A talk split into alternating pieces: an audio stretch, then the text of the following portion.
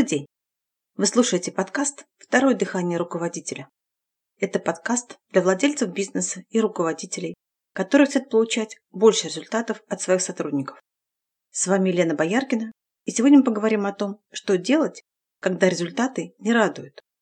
Каждый человек периодически попадает в ситуацию, когда его не устраивают те результаты, которые он получает. И если сейчас у вас именно такая ситуация, и есть желание это изменить, то данный выпуск для вас. Первое, что надо сделать, это перестать объяснять существующие результаты чем-то внешним. Кризисами, конкурентами, правительством и так далее. Перестать объяснять это просто потому, что это совершенно непродуктивно. Толку от таких объяснений не будет. И второе. Это принять как факт, что к такому результату привели вас те действия, что вы делаете сейчас.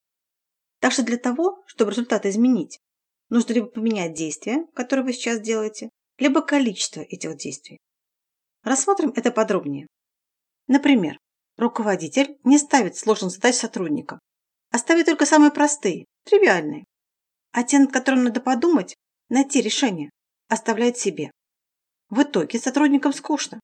Они чувствуют, что развития у них нет. Их ум не занят поставленными задачами. Поэтому они направляют свое внимание на то, чтобы занять свой ум. И часто занимает его совсем не теми вещами, которые нужны руководителю от сотрудника на его рабочем месте. А руководитель перегружен, устал, не отдыхает и чувствует, что у него нет команды. Он как буксир, тянет всех. А хочет он команду, чтобы каждый ответственным был, получал то, что от него ожидается, болел за результаты компании. Только делает действия, которые ведут к противоположным результатам. Выход в том, чтобы делать другие действия. Но руководитель уже привык к каким-то действиям, у него сформировались определенные привычки. Для того, чтобы делать другие действия, нужно сначала наработать другие привычки. Если не наработать другие привычки, например, привычку ставить сотрудникам в том числе задачи на вырост, а не только те, что они уже умеют решать, то вы будете скатываться к прежним действиям, которые вы делаете, к которым вы привыкли. Даже если вы посетите много разных семинаров, мастер-классов, вебинаров, марафонов и прочих мероприятий. После подобного рода мероприятий вы не будете делать другие действия. Вы будете понимать, что нужно делать другие действия. Но понимать, что нужно делать другие действия, и делать другие действия – это разные вещи. Чтобы делать другие действия, нужно наработать другие привычки. Их нужно натренировать. И делать такую тренировку много-много раз, раз за разом, пока не будет получен ожидаемый результат. С этим не справляются вебинары, семинары, марафоны и прочие вещи. С этим справляются только тренировки, только практика. А чтобы время практики сократить, сначала тренировки, много-много раз, много повторений. А потом вы применяете на практике то, что натренировали, чтобы это стало привычкой и вошло в повседневную жизнь, стало использоваться в жизни. Это вот то, что относится к поменять действия, делать те действия, которые ведут к ожидаемому результату. Теперь второй момент. Вы делаете правильно с точки зрения получения результата действия, но делаете их в недостаточном количестве. Например, вы поставили подчиненному задачу, на выполнение которой он тратит пару часов рабочего времени. Больше у него задач нет. Подчиненный предоставлен сам себе. Ставит сам себе задачи, они могут идти вразрез с той целью, что есть у вас. Или вы поставили сотруднику задачу. Он пришел к вам с объяснением.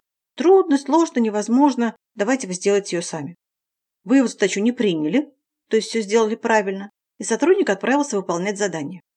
Но когда он пришел к вам в следующий раз с оправданием, а не с решениями, вы забрали задачу себе, потому что просто надоело наблюдать тупость сотрудника. Чтобы продолжать делать правильные действия и увеличивать их количество, вам нужно находиться в ресурсном состоянии.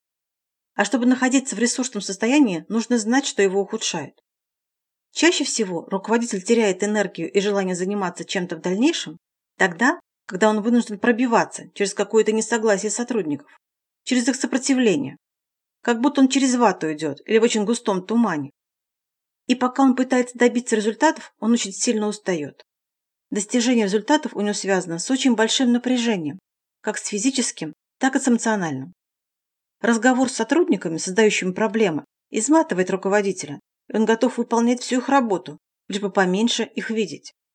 Из моего опыта есть достаточно большое количество руководителей, которым сложно разговаривать с сотрудником о не сделанной им работе. Поэтому они сами всячески избегают таких разговоров. Чтобы увеличить количество действий, нужно изменить свое состояние, а для этого нужно посмотреть, что вам мешает его изменить. Чтобы это узнать, вы можете заполнить тест «Анализ напряжения и неиспользованного потенциала руководителя». Ссылка на него есть в описании выпуска. А что делать, когда вы понимаете, что нужно что-то менять, когда вы осознаете, что вы делаете действия, которые не приводят вас к результату? Вот вы осознали это, вы говорите, да-да-да, это нужно менять, я понимаю, что нужно менять, я обязательно буду делать это. И у вас действительно есть намерение это изменить, и вы говорите сами себе, надо только время найти. Вот в понедельник точно начну. Но в понедельник вас снова затягивает в тот же водоворот. Текучка, текучка, вообще просто времени нет. Вот сейчас, сейчас немного разгружусь, и тогда... Но правда в том, что если у руководителя есть подчиненные, но нет времени на то, чтобы привести себя в более ресурсное состояние, это означает только одно. Это означает, что он прямо сейчас делает что-то очень сильно не так. А продолжая и дальше делать не так, он лишь усугубляет свое состояние и теряет слишком много денег и энергии. И второй момент здесь. На самом деле такой руководитель не может положиться на своих сотрудников. Он им не доверяет. Он не верит в их квалификацию, в их способность справиться с возникшими ситуациями. И пытается все делать сам, пытается все это контролировать. И чем дальше он будет тащить все это на себе, тем тяжелее последствия для него и его компании. Сотрудники просто уволятся. А что будете делать вы, когда ни сил, ни желания действовать не останется? Так что если вы увидели, что вы делаете не те действия или вас не устраивают результаты, не уговаривайте сами себя, что вы обязательно с этим разберетесь, когда настанет время. Действуйте сейчас. Мы можем помочь и вам, как помогли большому количеству руководителей из самых разных бизнесов. Это все, что я хотела рассказать вам сегодня. Буду рада любым вашим вопросам или комментариям. Если у вас есть вопросы, на которые вы хотели получить ответ, напишите мне по электронной почте, указанной в описании выпуска, и задайте их. Также вы можете подписаться на телеграм-канал об управлении, найме и продажах. Ссылка на канал есть в описании выпуска. Спасибо за внимание и до встречи на подкасте «Второе дыхание руководителя».